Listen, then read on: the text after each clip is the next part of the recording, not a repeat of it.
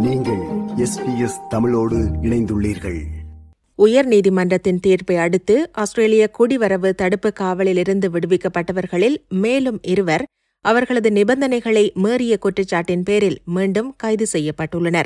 புகலிட கோரிக்கை நிராகரிக்கப்பட்டவர்களை கால வரையறையின்றி தடுப்பு காவலில் வைத்திருக்க முடியாது என்று உயர்நீதிமன்றம் தீர்ப்பு வழங்கியிருந்ததை தொடர்ந்து இதுவரை சுமார் நூற்றி நாற்பத்தி எட்டு பேர் சமூகத்தில் வாழ்வதற்கு அனுமதிக்கப்பட்டிருந்தனர்.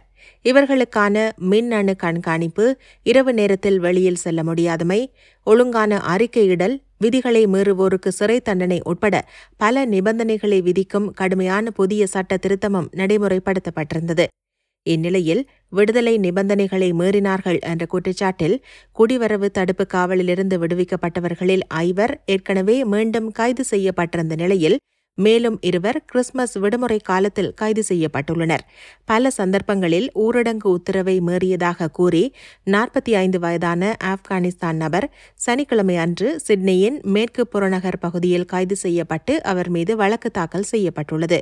தற்போது தடுப்பு காவலில் வைக்கப்பட்டுள்ள அவர் ஜனவரி பத்தொன்பதாம் திகதி பரமட்டா நீதிமன்றில் முன்னிலைப்படுத்தப்பட உள்ளதாக காவல்துறையினர் தெரிவித்துள்ளனர்.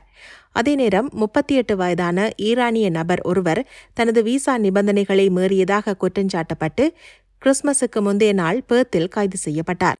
இந்நபரும் ஊரடங்கு உத்தரவுக்கு இணங்க தவறியதான குற்றச்சாட்டு அவர் மீது சுமத்தப்பட்டுள்ளது.